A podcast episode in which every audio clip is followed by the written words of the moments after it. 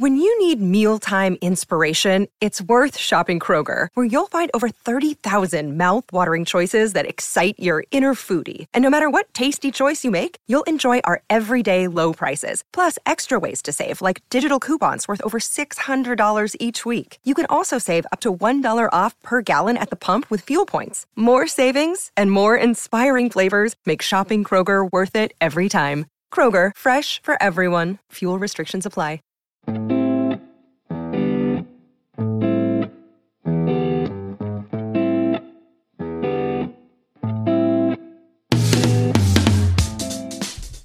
Alex here, and you're listening to another episode of the Market Adventures podcast.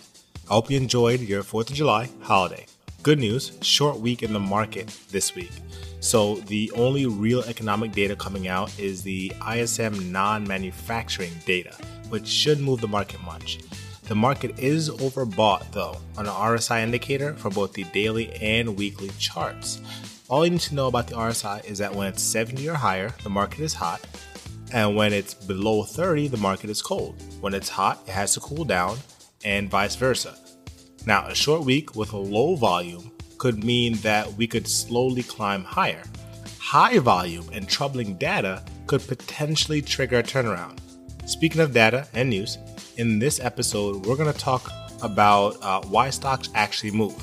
Now, I'll do my best to explain it because news isn't the real source of price movement. Share this episode with friends and join the Discord. The link is in the description. Enjoy the episode.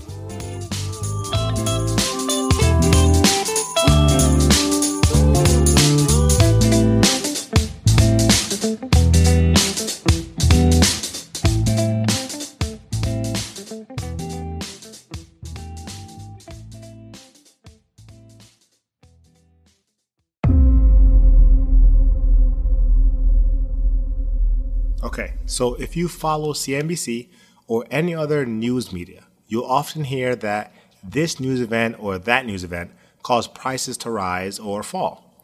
That's actually false. News doesn't move stock price. The media's job, though, is to create a sensation, right? Create, paint a scene, paint the picture for you to keep you excited, keep you stimulated, and keep you engaged. However, the truth is that news doesn't move stock prices. The only thing that moves stocks is buying and selling. Now, that sounds obvious, but let's go a layer deeper.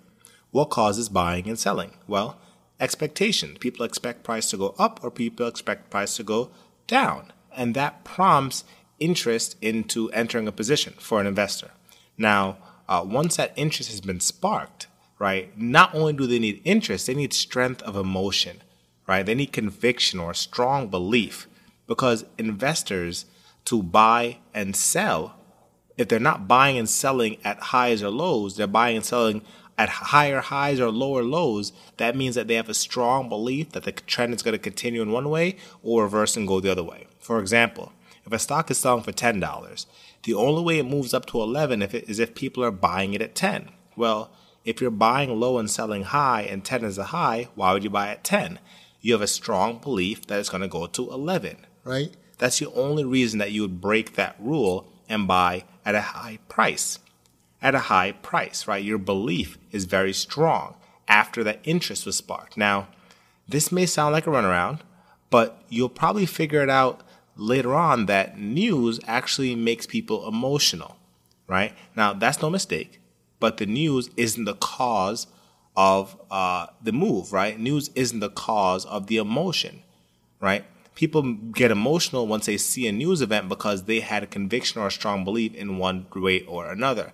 Now, if they believe the news, they also need a strong conviction, a strong belief, an expectation that follows for them to make an action, right? An overflowing of emotion that convinces them that the price will move in their favor and there's an opportunity for profit, right? That's what's going to drive their action is an opportunity to make profit. Now, there are many instances, for example, that you'll look at a news report and you'll think, man, this is great news for the company, and the stock doesn't move.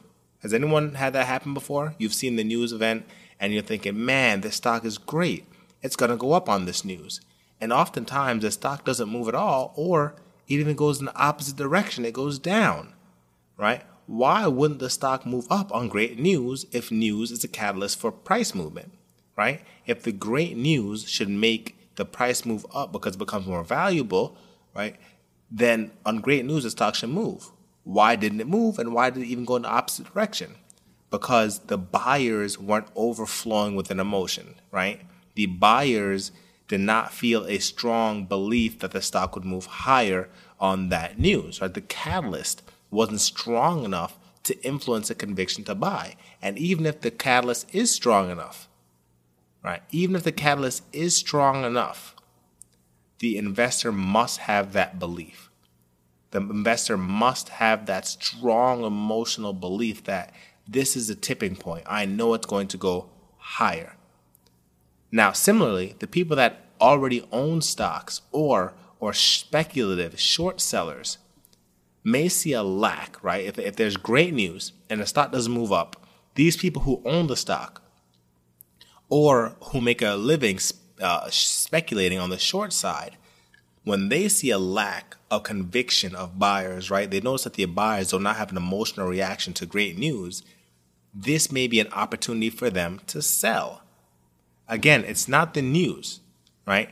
It's them noticing, the short sellers, noticing that there's a lack thereof of conviction and belief behind the buyers, right? If they see the buyers are not moving at a particular instance, this may be an opportunity for them to short the stock, right? Again, same thing with uh, same thing with buying on the other side. If buyers notice that sellers aren't coming in at a particular point, this may be an opportunity for them to buy. But both of them are looking for a strong belief on the other side as an indicator of when to move, right? Now, if you're somebody who's a technical trader, right? The great thing about technical analysis is that technical analysis using indicators and reading charts is an attempt to map out the emotion of other investors. If you are a bullish trader, you are looking for signs of a lack of selling, right? Weakness in sellers and strength in buyers. So when a stock hits a support level, it doesn't matter what news is happening in that instance. They're looking for a uh, conviction point, right? A point of belief, a point of strong emotional um, either pain or pleasure, right? Where are the sellers going to stop selling? Where are the buyers going to stop buying?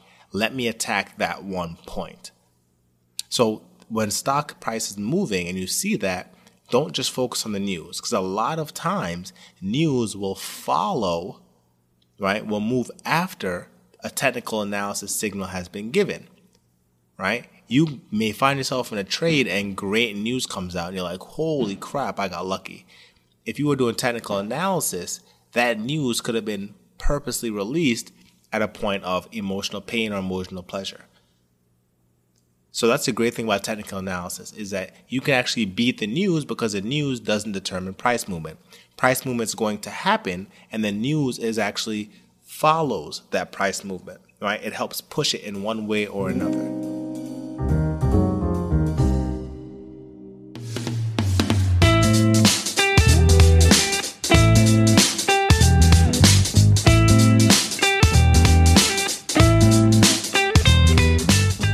So I hope that made sense. I know I went around a little bit, but I was trying to put it in the simplest way that I could. If you have any questions, send a message in the community Discord and I'll respond. Marketadventures.co slash community. It's free, and we're always posting trades, news, and the like. I'll see you tomorrow, bright and early, for Market Open. This has been your host, Alex Cunningham, saying, Be well, and remember, as you begin searching for answers to life's challenges, don't seek security. Seek adventure.